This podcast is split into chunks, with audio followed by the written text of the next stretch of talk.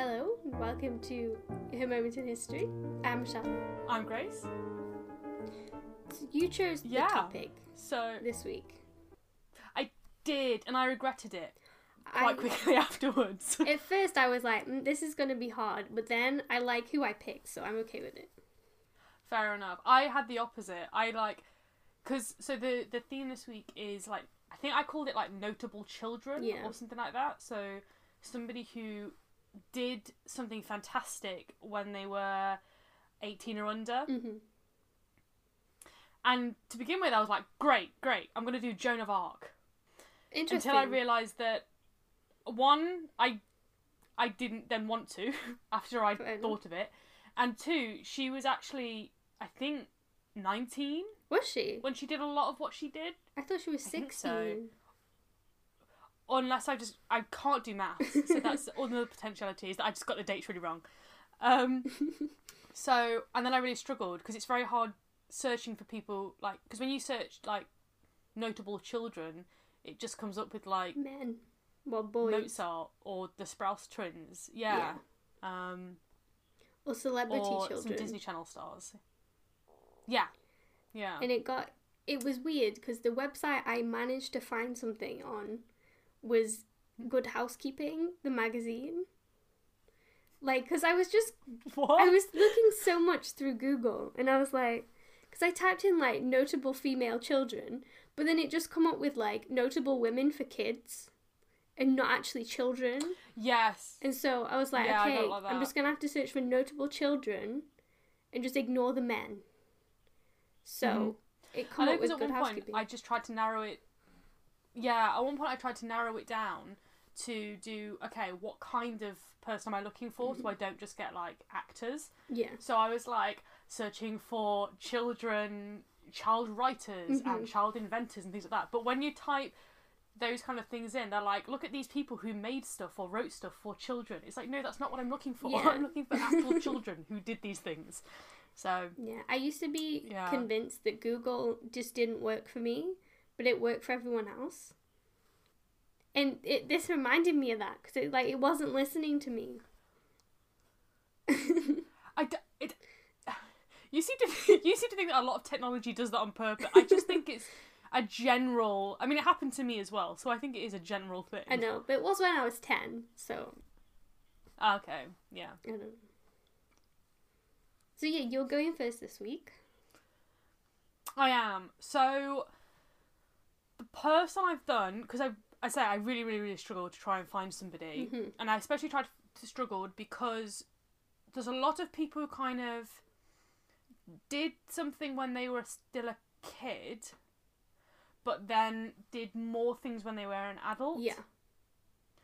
And I wanted someone who kind of did the base of what they were doing as a kid, mm-hmm. rather than just somebody who kind of like, oh, well, they always knew they wanted to do this, and then when they're an adult, they actually made it happen. Yeah.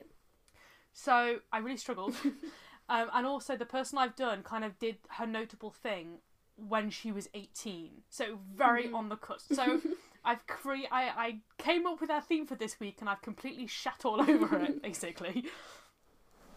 So, the person I've done is Temple Grandin. I have never heard of them. Haven't you? No. Fantastic. Because I thought she was more famous than I assume she is. Maybe. That makes any sense. Yeah. So, yeah. So, uh, she was born um, in August, on August twenty-ninth, uh, nineteen forty-seven, mm-hmm. in Boston, Massachusetts. Um, her name was Mary Temple Grandin, but one of the empl- employees mm-hmm. of her family was also called Mary, so they called her Temple, her middle name, to kind of avoid confusion. Okay. So her mum was an actress and a singer who was called Anna... Oh, I should have looked how to pronounce this. Eustasia, I think it's pronounced. Mm-hmm. Pervs, who had a degree in English from Harvard. Oh, wow. Yeah, and her dad was called Richard McCurdy, who was a realtor and heir to a wheat farm business, which was called Temp- uh, who was that was called the Grandin Farms. So they were a very wealthy family. Mm-hmm. So money was no object, but also I just found it quite cool because like her mum was the you know her dad kind of, he was an heir, so like mm-hmm. that worked in his favour, but her mum was like the one who, who did oh, yeah. who did the stuff. Yeah. Mm-hmm. So Temple was the oldest of four children. Um, mm. When I was reading the article with, which was explaining this, it said she was the oldest of four children with three younger siblings. I was like, thank you for repeating the same thing twice, just because mm-hmm. I was unsure. Uh, so her youngest sister was uh, ended up being an artist. Mm-hmm. The middle sister ended up being a sculptor, and then her brother ended up being a banker. Whoa. Which was apparently, yeah, so creative family mm-hmm. and also very strategically minded family, which comes into play. She was raised in the, uh, this is not really important, but she was raised in, you know, with the church, but she didn't really believe in, in, in mm-hmm. it. She believed in a self-god, because it was like a more of a scientific um, mm-hmm. method of, of believing in things. So when she was two, she was diagnosed with brain damage. That's odd. Because usually isn't that like yeah. an incident happens and then you get brain damage? You, yeah. Was it just delayed? Um, but it was nineteen forty-nine. Oh. No, it was nineteen forty-nine. So they just thought that everything that could possibly oh. be, you know, atypical about a person was brain damage. Right. Uh, when she was a teenager, her mum kind of checked on that mm-hmm. because she was like, I don't think that it's brain damage, and that it was something else. So her mum kind of had like these checklists that she would tick off, like mm-hmm. the symptoms that Temple had, and actually found she probably had autism. Oh, bit different. A little bit different, yeah. Um, the formal diagnosis though was not actually given to Temple until she was in her forties. Of course. Yeah. So when she was a child still, and they went to kind of seek advice for it, the doctor, because Temple didn't actually speak until she was four. She had mm-hmm. delayed speech. Um, her parents were told that she was an infantile schizophrenic who would probably never speak. Oh my God. And they blamed, they blamed her mother for lack of bonding. Oh my God. So many yeah. issues would come from that. Goodness. Yeah. Yeah, doctors are shit. They're good people, but they were for a long time. I mean, yeah. Shit. Some aren't still that great, yeah. but, you know, we'll we'll move on. yeah. But as a blanket situation, they're good people, especially in today. So when she was a kid, her mum took her to different specialists to try and find the appropriate kind of educational needs that Temple needed. Ended up finding her a neurologist and a speech therapist, mm-hmm. and they all really helped. Temple had a nanny when she was three that would like engage her with educational games and things, mm-hmm. uh, which all worked. And then when she actually went to school, the school created an environment that would be, you know, that would suit her and her needs. Mm-hmm. So uh, Temple says that she was very, very grateful that all that was happening. She was very um, fortunate that all that was able to happen, but when she got older, people got meaner ah. from from school. Yeah. So the medical advice for autism at the time was institutionalization. As it was for every mental disorder. Yeah, which is lovely. Mm-hmm. Which caused a rift between her parents. Mm-hmm. Because her dad was very much like, yeah, that sounds like a good idea. Let's just send her away. Um, and her mum was like, mm, yeah. can we keep her? Because, like, she's my daughter and I love her and I, I want to be able to see her. So, caused a bit of a rift. Mm-hmm.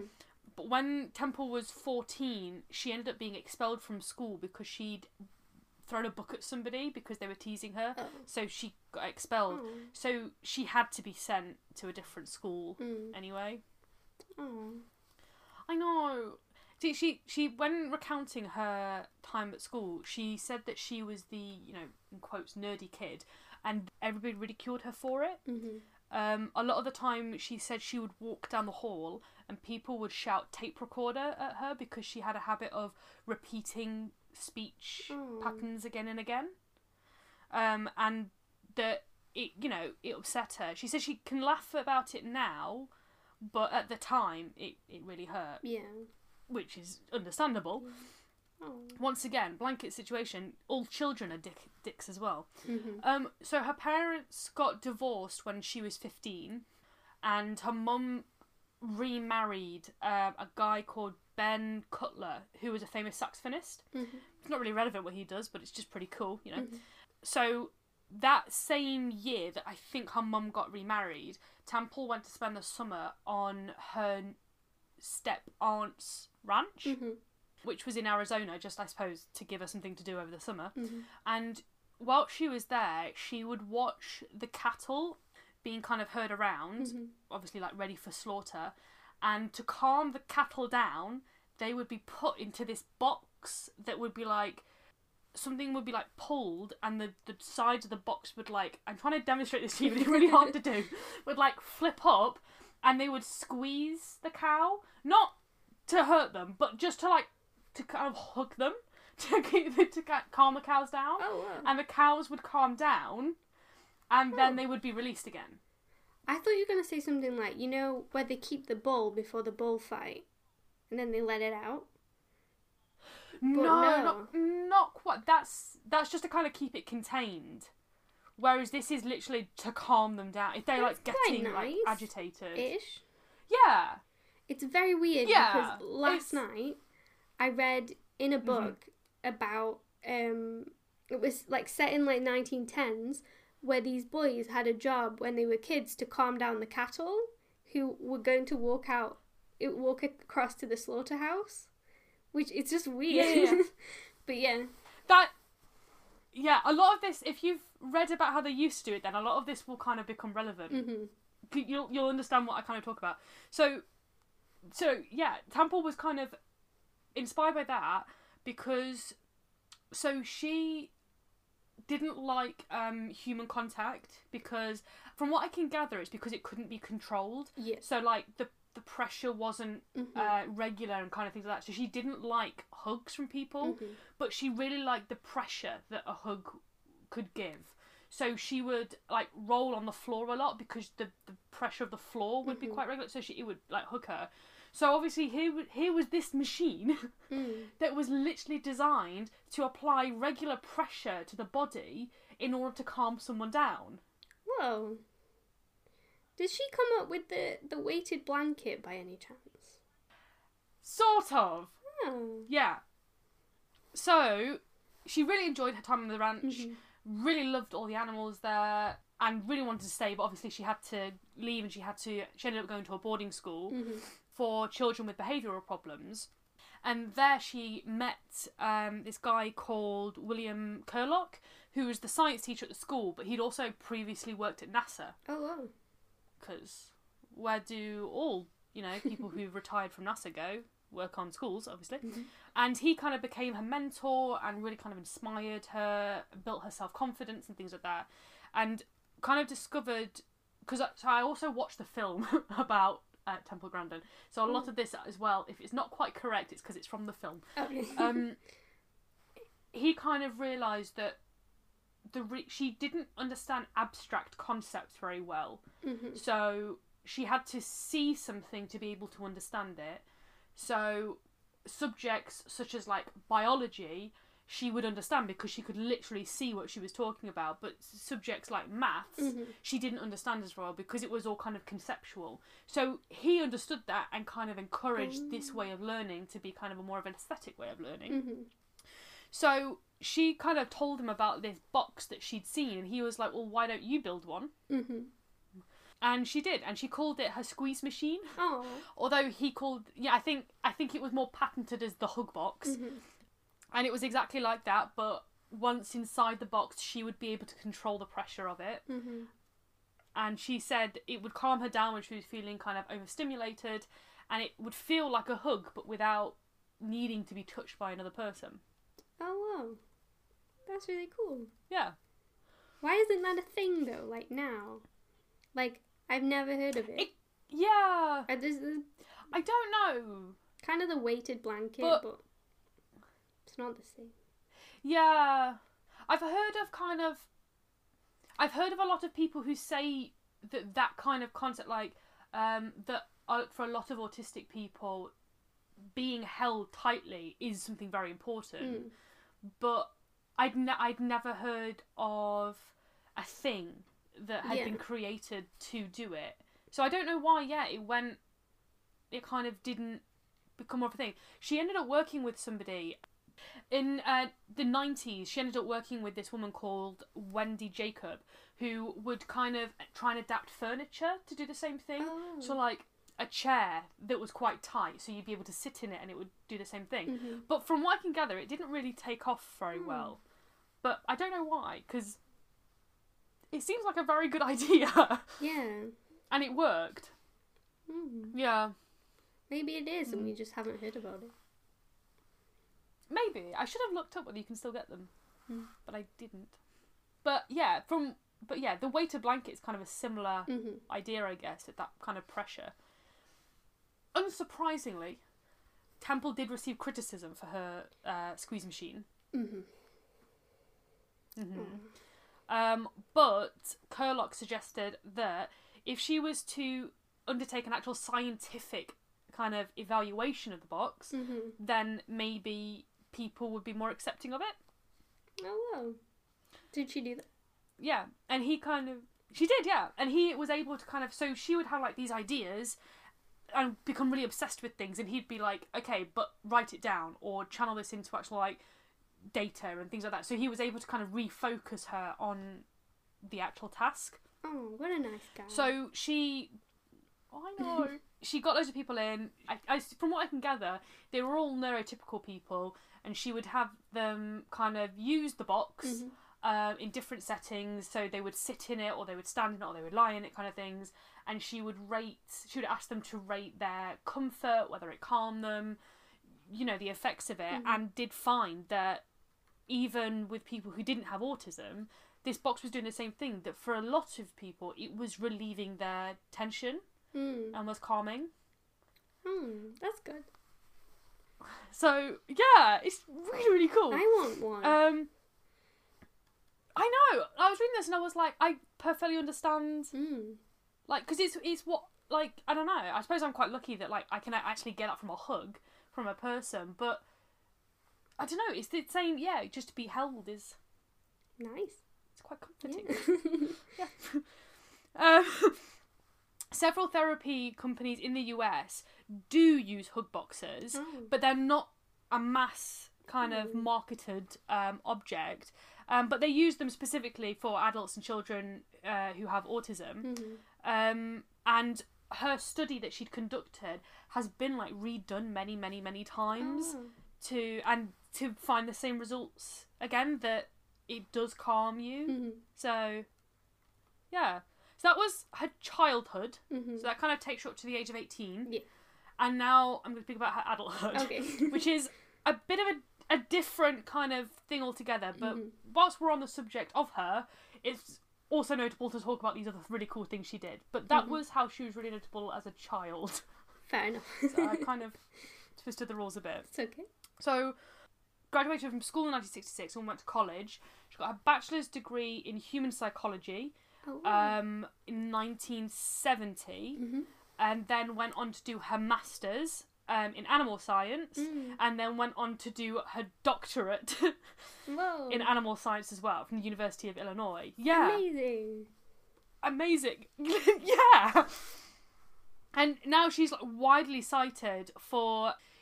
Because she had such an interest in cattle and ranchers and how they treated the the animals, mm-hmm.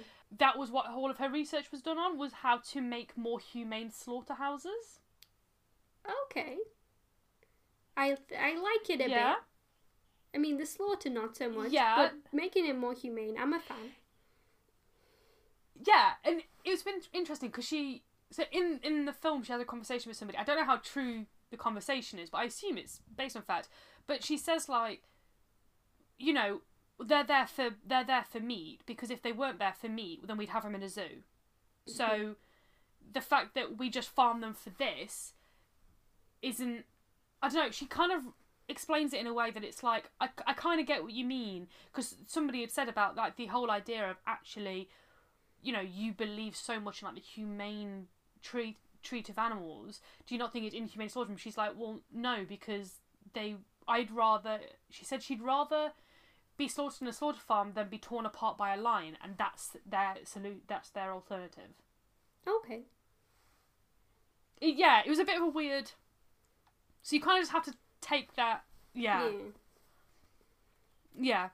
So in nineteen eighty, she published two articles on beef cattle behaviour. Mm-hmm. So she kind of noticed that uh, cattle are really sensitive to visual distractions, mm-hmm. that it calms them down, so they, they're not kind of focused on what's happening. So to kind of oh, what's it? Uh, entertain them with like shadows or like bright chains and things like that mm-hmm. would calm them down mm-hmm. um, and kind of get them to do things. Mm-hmm. She did similar work with pigs as well uh, when she was working on her PhD. And she'd written a book called Animal Make Us Human, which kind of has all of her research in it. Um, and she's published, like, so many other articles mm. linking to similar kind of things about how to treat animals mm-hmm. humanely when they're being reared for slaughter. She was really interested as well, the fact that when an animal is being slaughtered, if the animal has, like, high anxiety and fear, mm-hmm. the actual meat quality is not as good. Okay. Which then leads to waste. And she didn't... She hated the idea of waste mm-hmm. it, with an animal. So she was like, you you treat an animal well, its meat can all be used, and then you don't need to kill more animals after that, because you've used all of that. Mm-hmm. So, yeah, it's... Yeah. Have you um, ever seen... Um, I think it's called August Osage County. I haven't. It's a film from, like, twenty thirteen. It was one of the Oscar films. It's like a family drama all over a, a table, and like one like teenage girl in it um, starts talking about why you shouldn't eat meat, and she says this thing about the what the good taste of meat is actually the animal's fear, and like because the fear that when they die, and then that's the taste that meat gives you, so you're actually tasting fear when you eat meat. But I'm not sure if that's quite poetic and probably just been disproved by this point, but I just thought of that. Yeah, it's similar, yeah. I suppose it is similar, but I suppose, yeah, in this, you know, she said that it's the quality of the meat, but I suppose if, I don't know, in, in inverted commas, if poor quality means yeah. better taste, then it literally is, isn't it? It's mm-hmm. the anxiety and fear of the animal that you are then eating. Yeah. She, um, Temple also developed a lot of uh, numerical scoring systems in order to rate slaughterhouses. Mm-hmm. Um, those systems are still in place, I think, oh. are still used by a lot of uh, slaughter plants, and they were used in order to kind of improve the handling. So, like, just subtle things that would be mm-hmm. like, if you do this, it's actually better, if you do this, it's better, and, and, and they were all enforced. She also credits, like, her own anxiety and fear into how she kind of came up with a lot of these um, ideas. Mm-hmm. So if she could see in an animal because she understood what it was like to feel frightened with high-pressured situations, then she knew how to kind of relieve okay. that fear yeah. and how important it was for the animals and how to kind of channel it. And she, in doing so, she also reduced a lot of injury within the animals, which again led to less waste. So there was a part, and it's So apparently, cows like to walk in circles, mm-hmm. which I didn't realise. No, me neither. So, but when you lead a cow to slaughter, you have to, first you have to wash them, so they have to kind of walk through water, and then they have to kind of walk in, mm-hmm. and all of that is done in a straight line, but because it's a straight line, the cows feel very, very panicked. Mm. So what she came up with was she came up with curved roads so that the cows will just happily walk themselves along it, so they won't oh. you know fight with one another or you know resist any of it, because they'll literally just walk mm-hmm. through it because they quite like that kind of pattern. Yeah, that was kind of it. It led to a lot of controversy because a lot of people didn't understand why she was so kind of for, like, you would have thought she would have just closed the slaughter plants, yeah. but she had, yeah. She said it was more ethical to just kind of calm them, because I suppose, you know, there, there's probably no way you're going to ever be able to close all yeah, so you, slaughter plants. You just make it better instead. So even, yeah, if you're if you're creating something which forces people to be more humane about it, you're like, well, they're still, mm. you're still saving animals that way. She was also really interested in the philosophy of animals and the rights that they had, in the sense that she said, because you own an animal, but the same way that you would own a pen, but when a pen breaks, you can throw it at the floor and you can, you know, hit it and things like that. She said, but you can't with an animal because an animal has rights. And she found it very strange that we we attach an object kind of status to animals in the state, in the state, you know, kind of fact about ownership, and yet they have rights. And it's like we they're very much in between. Yeah. Being, yeah, being humanely treated uh, or being mm. not. They're kind of in that limbo stage in between. So, yeah. She has been given a hell of a ton of awards mm-hmm. as well, uh, including she appeared on the one hundred Most Influential People list. Wow. Uh, she's got the Double Helix Medal. She's got so many honorary degrees. Uh, and she was also included, oh, when was this? I think this was two years ago, in the National Women's Hall of Fame. Um, and in two thousand ten, she was um, in an interview and they asked whether she still used her squeeze machine, and she said that she doesn't. Oh. That it had broken two years before and she never fixed it because she's into hugging people now. Oh, yeah, that's sweet. So that was her. Um, that was so interesting. It kind of fits into the honorary. It is. It's especially because when she would explain, like, the way that she saw images, mm. it's just quite nice to, you know, she um, was able to kind of say, okay, well, I don't think the same way as everybody else, but it's fine. She yeah. just thinks her own way, and then was actually able to use it. Mm-hmm. Is she in a nice still way, alive? So. She is, yes. She's still alive. Mm. She's last... It was said, I don't know if she still does, but she was a, a professor at a university. She still does a lot of speeches on being an autistic person, kind of, and everything that she's achieved with it. Mm. She's still, yeah, she's still um, going. She yeah. dresses really cool as well. She dresses like a... Um, so she was from Boston, mm-hmm. which is what confused, because I'd seen pictures of her before, and she wears, like, you know... Um, like the cowboy shirts oh, yeah. with the cows all over it, and like the the ties mm-hmm. and things like that. And I was like, but if you're from Boston, that's not something you would have worn as a kid. And she wears it because she likes the feel of it on her skin. Oh, and I assume okay. because it's got like animals on it as well, she really likes it. So I was just like, that's not what... But no, there is a reason. Oh, so, yeah, she has some wicked shirts. I bet. Yeah. So that is her. I really like that. Thank you very much. Do you want to have a break? Yes. And then we'll come back to it? Yes. Okay. I'll see you in a second then. Yep. Hey, Karina, do you want to hear an interesting new fact about sloths? Impossible, Cassie. I know all there is to know about sloths. They spend their whole lives eating and sleeping, and that's living the dream in my book.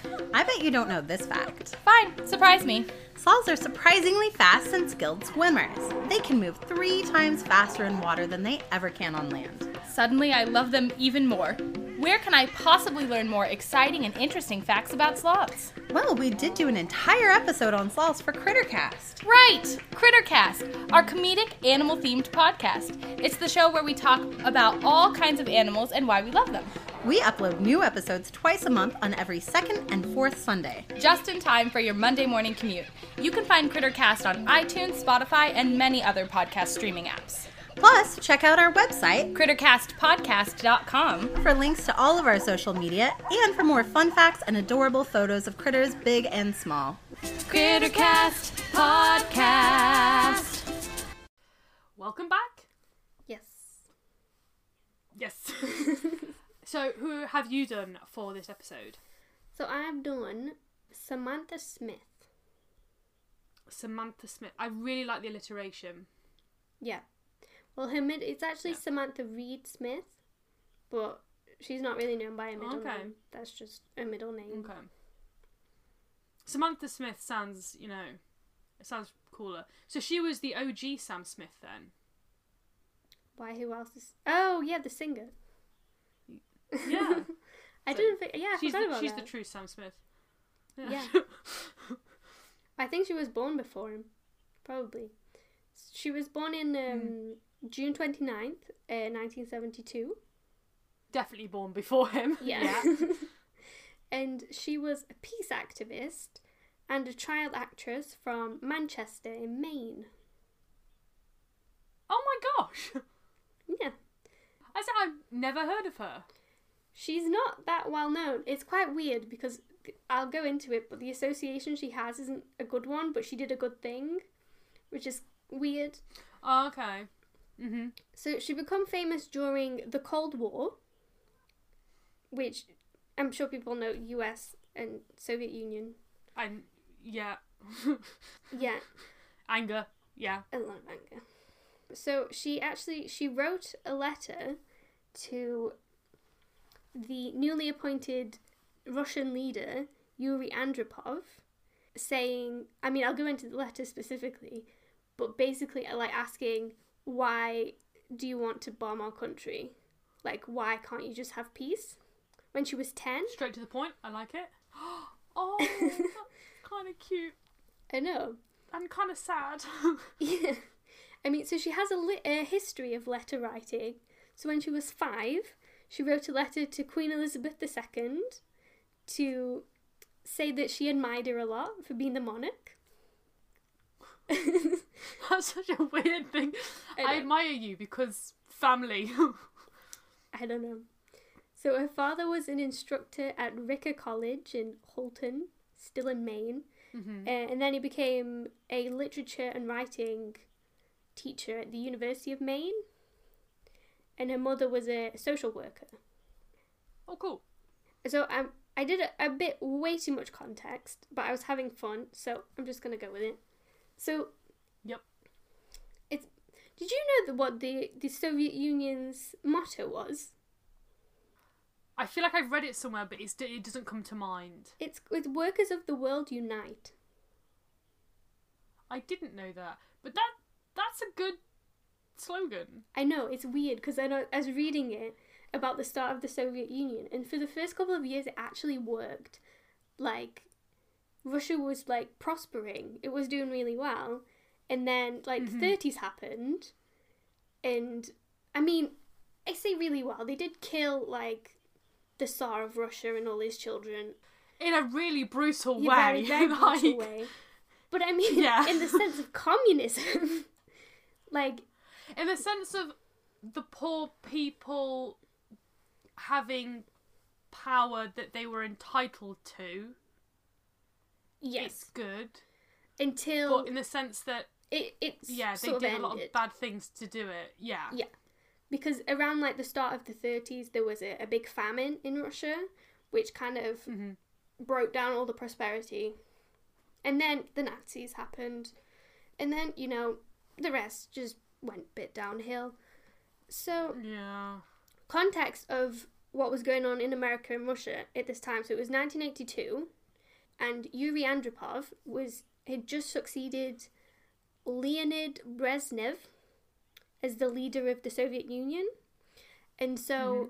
he had a history. He was the Soviet ambassador to Hungary during the Hungarian Revolution in nineteen fifty-six, which was basically like they started demanding, you know, human rights. And they... kind of killed all the people because they didn't want that. It was the biggest threat to the Soviet Union since the Nazis. Cool. And he was also the like the chairman of the K G B for fifteen years before he was the leader. So in the U S, when he was first made the leader, it was put all over the news that he was a really like unstable leader, and the the, the West was under a lot of threat from him. Okay. Hence the Cold War environment. That doesn't sound far removed from like, yeah, what's kind of what happens still today. Yeah. And also the Cold War environment was literally just thriving on that anyway. Yeah.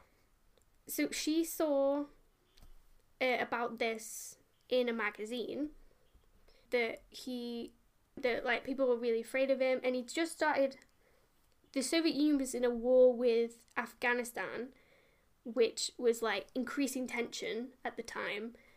And it was Time magazine, I found it, uh, that she saw him.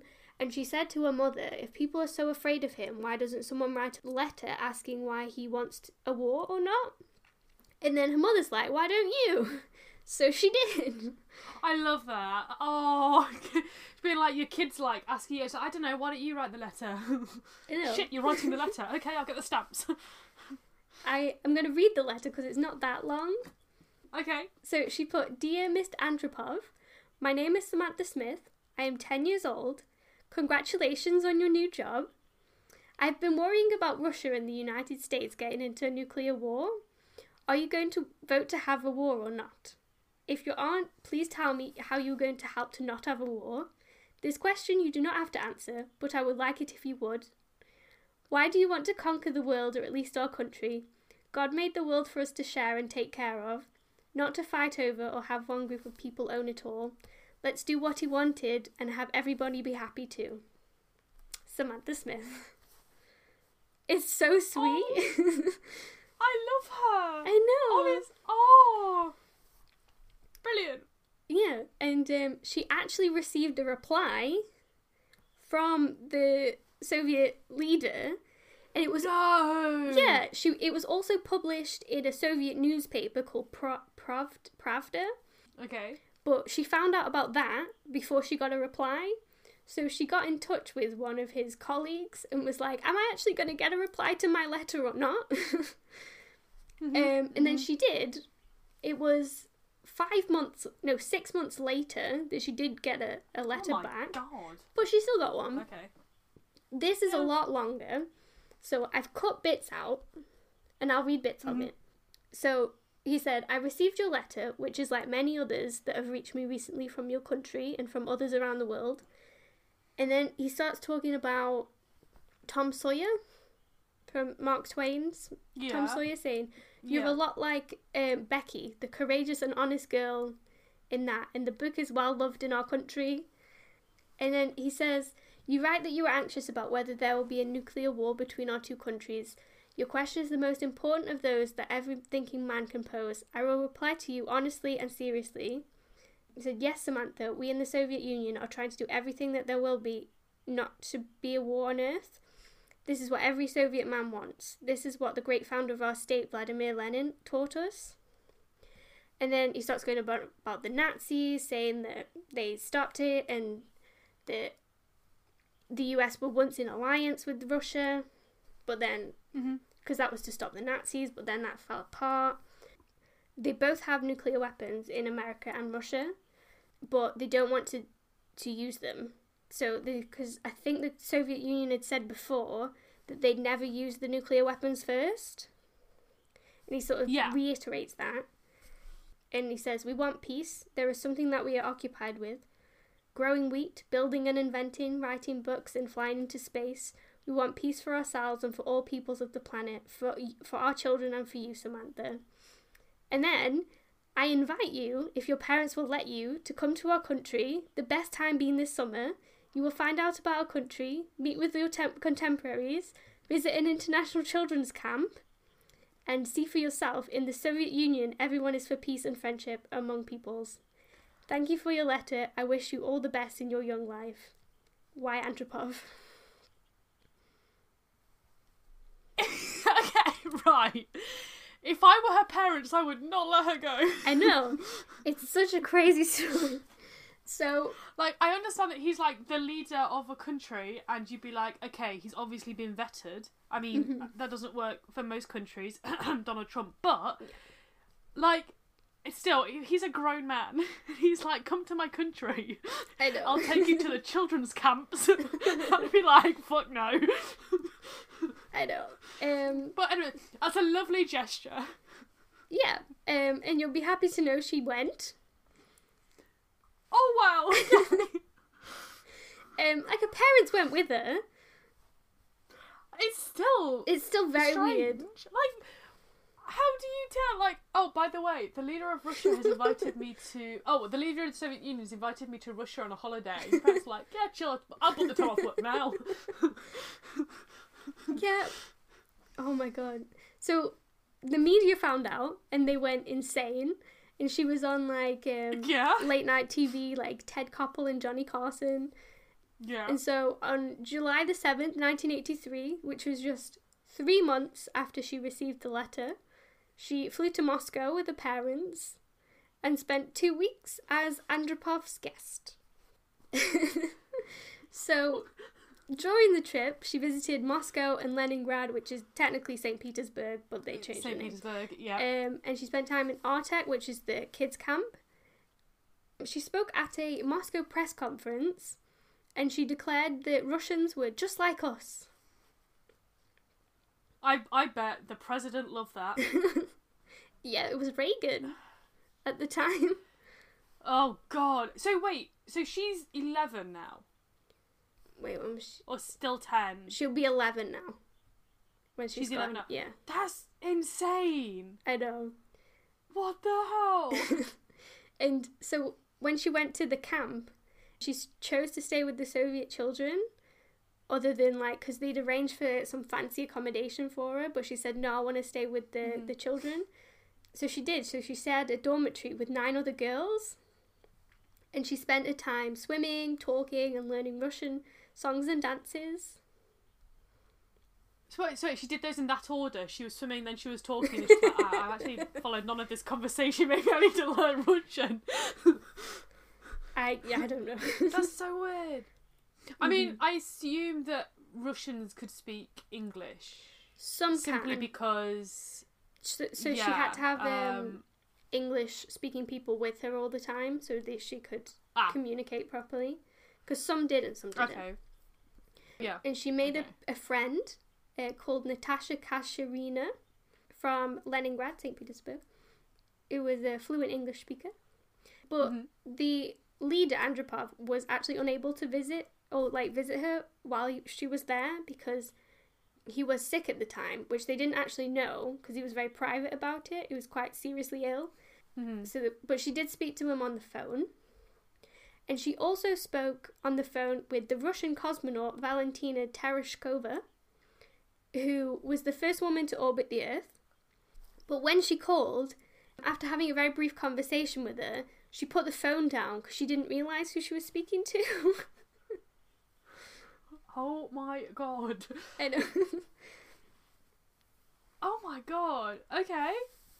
So, um, like when she was in Russia, all the media were following everywhere, and she became widely known to Soviet citizens, and she was actually, like, very much liked by them. And so, in America, people got suspicious, and were like, it's just an American-style relations stunt. Public relations stunt. Well... I mean, yeah, she's eleven. Was, like, they had the whole... But, yeah, but they had the Red Scare, and they were like, if you were like four and you said the word communism, you were like shot. So it's yeah, yeah, that's true. But on her return to the U S on July the twenty second, nineteen eighty three, she was celebrated by the people of Maine with roses and a red carpet and a limousine. And still, people were quite skeptical of her because they thought she was being used as a Soviet propaganda, mm-hmm. which kind of makes sense a little bit because mm-hmm. it's not corresponding with the Russia that the Cold War were terrified of. But so she ended up becoming a goodwill ambassador for the U S. Okay. Still as a child, so she became known as the America's youngest ambassador. Did she not go to school? Somehow she did at the same time. Um, okay, cool. So, so what are you doing this weekend? Oh, you know, I'm going to the beach. What are you doing this weekend? Well, you know, I'm the youngest ambassador for uh, spokesperson for America. So I'm just going to go to some conferences. Um, I'm not even joking. This is what she Earth. does. That, oh my God. I hate to say it, but if I was at school with her, I'd hate her. Oh yeah. Um, we get it. We get it, Sam. So in December of the same year, she was invited to Japan, where she met with the Prime Minister then, and she was invited to the Children's International Symposium.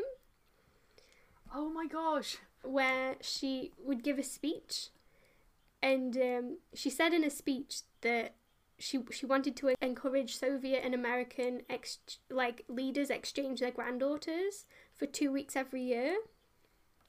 And then her point okay. was that you wouldn't want to send a bomb to a country your granddaughter is visiting. That's a very good point, actually. Yeah. Yeah, you're very wise. Mm-hmm. So then Russia got their own goodwill ambassador an eleven-year-old Soviet child called Katya Licheva, who went to the United States. There's not that much about her, but okay. She's kind of the equivalent. I mean, that feels like they were just trying to compete. Yeah. But then after this, she, with the assistance of her father, wrote a book about visiting the Soviet Union called Journey to the Soviet Union. Really love the title. Very creative. And, I love the pun. And the cover mm. is a picture of her at Artek, the, which was her favourite part of the trip at the kids' camp. Nice. Yeah. So in nineteen eighty-four, she sort of continued her career as like a media celebrity. And so she, she hosted a children's special for Disney Channel called Samantha Smith Goes to Washington, Campaign eighty-four, which was basically like the presidential election, but for kids. And she hosted it. She was twelve at this time. Oh my God. And she guest starred in some shows. She was in Charles in Charge. Never heard of it. Might be known in the U S. And she also, I don't know... It's also a bit before, yeah, our time. Our time, yeah, true. She also, I don't know if you know the stalker, Robert John Bardo. No. Well, he's a murderer too. He he um, stalks and killed the actress of My Sister Sam, who's Rebecca Schaefer. Yes. Um. So he started stalking her first. When she was how old? twelve. Uh, slash thirteen. Uh-uh. I know, I know. And he yeah. tried to... He tried to go to Maine to meet her all the time, but he was luckily stopped by the police and then went back to his own home. Ugh, scumbag. Okay, yeah. Cool. And then in nineteen eighty-five, she played a co-starring role of the elder daughter to Robert Wagner's character in the television series called Lime Street. The way this was talked about seems as if it's quite famous. I've never heard of it. I've heard of it. I've never seen it. There you go. It's famous. And this is where it takes a very dark turn. Oh, no. I know. Just one sec. Just let me enjoy. Just enjoy, please. Sam. I'm enjoying. Okay. It's nothing to do with the stalker, me. though. That doesn't... Okay. But on. on August twenty-fifth of nineteen eighty-five, she was returning home on a flight with her father after finish like filming Lime Street, and it crashed and killed all eight people on board. She was thirteen. No, what? Her, uh, mm, so her what? Yeah, she was thirteen. She, so she's. She died. She's dead. Yeah. She's, what? I know. It's it shocked me. um No. I know. Um so the, the plane was it was only one thousand two hundred and twenty two meters from the runway, but there was a glitch with some of the radar systems, and apparently the crew were not well trained enough. And basically a lot of things went wrong that usually shouldn't have all happened at the same time, but it did. And they sort of crashed into some trees. And the impact of it, you couldn't survive. I know, it's... it's. I'm sorry, I feel like I've broken you. What? I know, I just... There wasn't like a nice way to segue into it. I just... You know when I said that, like, I, I was, you know, I'd really struggle with my research because I struggled to find a child who kind of, like, hadn't started doing something when she was a child and yeah. then finished doing it when she was an adult. This wasn't what I meant as a resolution to that issue. I know, but that was because I kept seeing that, and I was like, well, she died as a child, so she can only be famous as a child, so I thought it was a perfect person. I mean, yes, but... I didn't see that coming. I'm sorry. I mean, neither did I. You, you didn't do it, did you? um, oh, okay. But there was a lot of speculation as whether it was actually an accident or not. and it was some, like, people... Surely nobody would have... They thought it was foul play from the Soviet Union, but it doesn't really make sense if they liked her. But they, the U S filed an yeah. official report, nothing came back as foul play, so it all seems, like, legitimate.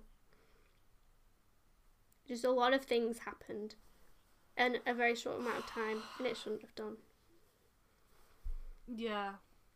So, uh, at a funeral, uh, a thousand people showed up in Maine, and she was eulogized in Moscow as a champion of peace.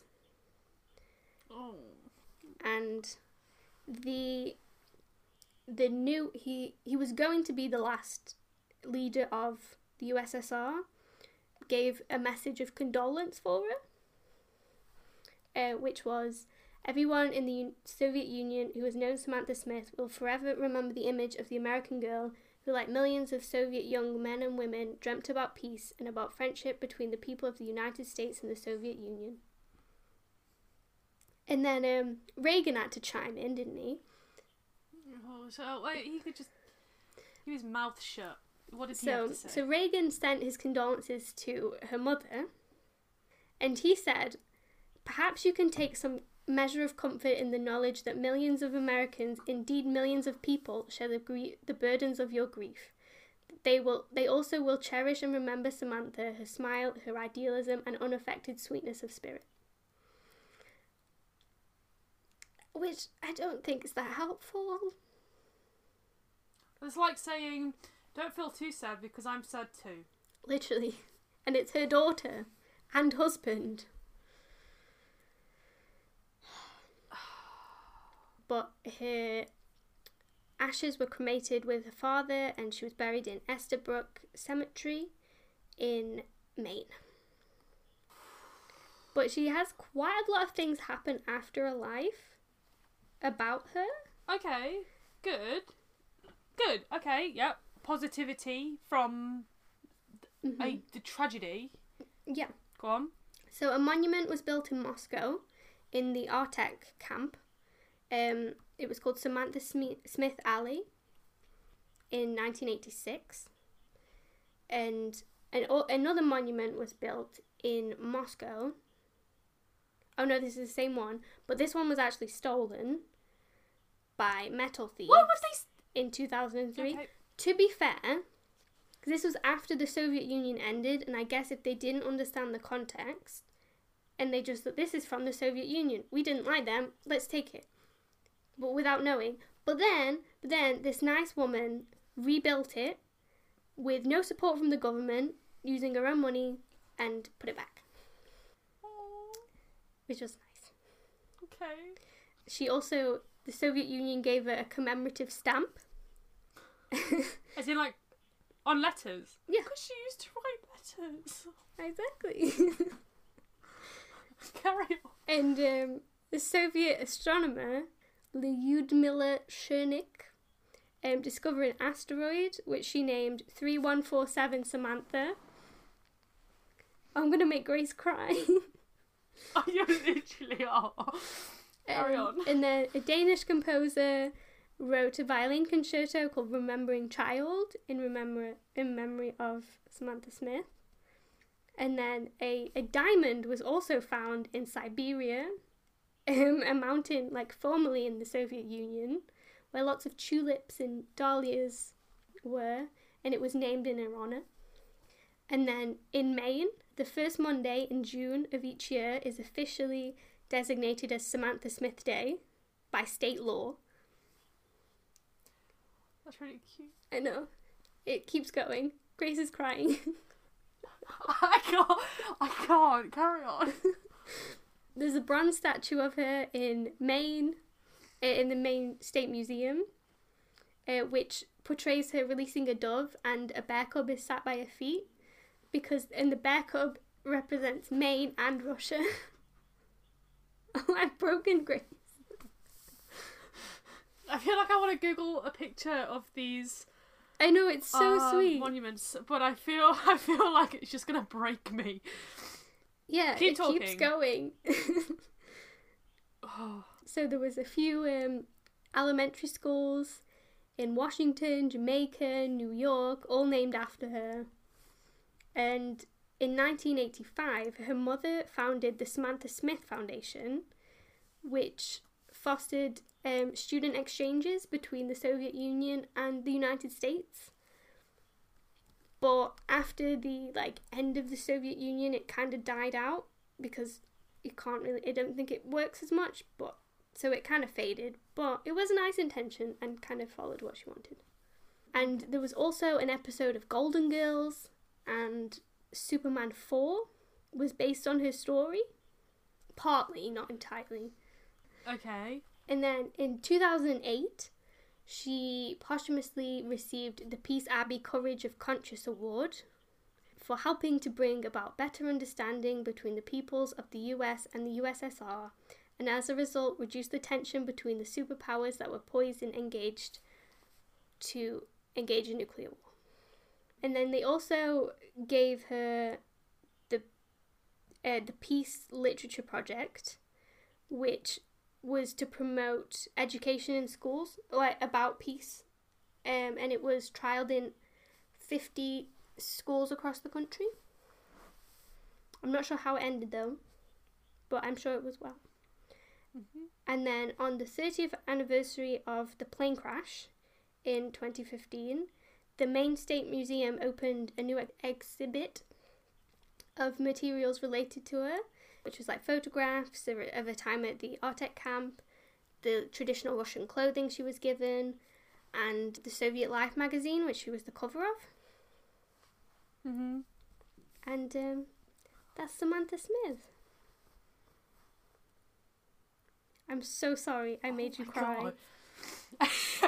I wasn't anticipating that when I said no double children as the theme, but no, you smashed it with that. That was that was. She was really, really good. She was such a good person. I know. Well done. Thank you. I just I thought it was weird because because she's associated with the Soviet Union, but like there's not many yeah. good things attached to that. So yeah. I don't know. I just thought that she... Because I read on the, the Good Housekeeping article that I read, there was forty kids who were notable. And there were so many, like, wonderful, like, girls who had done so much, like, starting a lemonade shop that turned into a giant charity and all sorts like that. Yeah. But, I don't know, I just felt like hers could so easily be forgotten and slip through history. Yeah. Because it's just a short period of time and such a tiny thing she did. Which is why I like it, because I feel like it is significant. Yeah, and also, especially because it's such a... You know, being about that, the the Soviet Union means it, it definitely is one of those things that's... Yeah. People just overlook it as being something that could contain something good. Yeah. Oh, it's just so sad. I know. It, there were a lot of things about her mother was asked a lot what she thought Samantha would be doing now if she was alive, which yeah. annoyed her a little bit because she was a child and so she changed her mind a lot like most children do, so she couldn't really answer that question.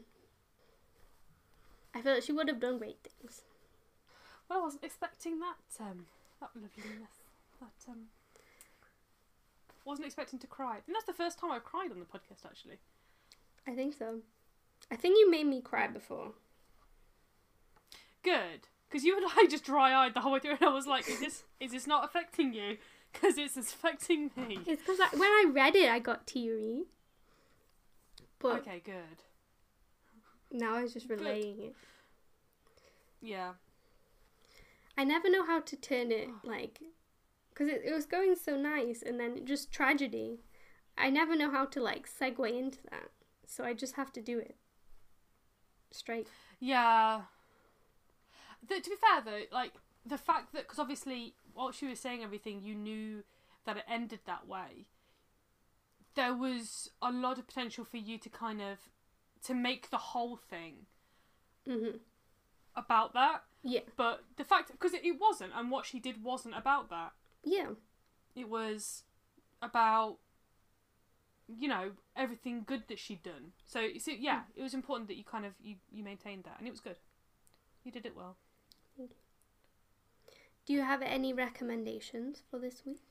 Recently I read, uh, I've been reading some plays by Laura Wade, um, so I would definitely say go and read those. Did or, she write Posh? I mean, she did, yeah. Yeah, I've read that. It's yours? Yeah. Is it that? That's one I really recently read. I finished it today. It's based on, um, um, well, the film is The Riot Club, isn't it? Yes, which is based on the play. Yeah, yeah.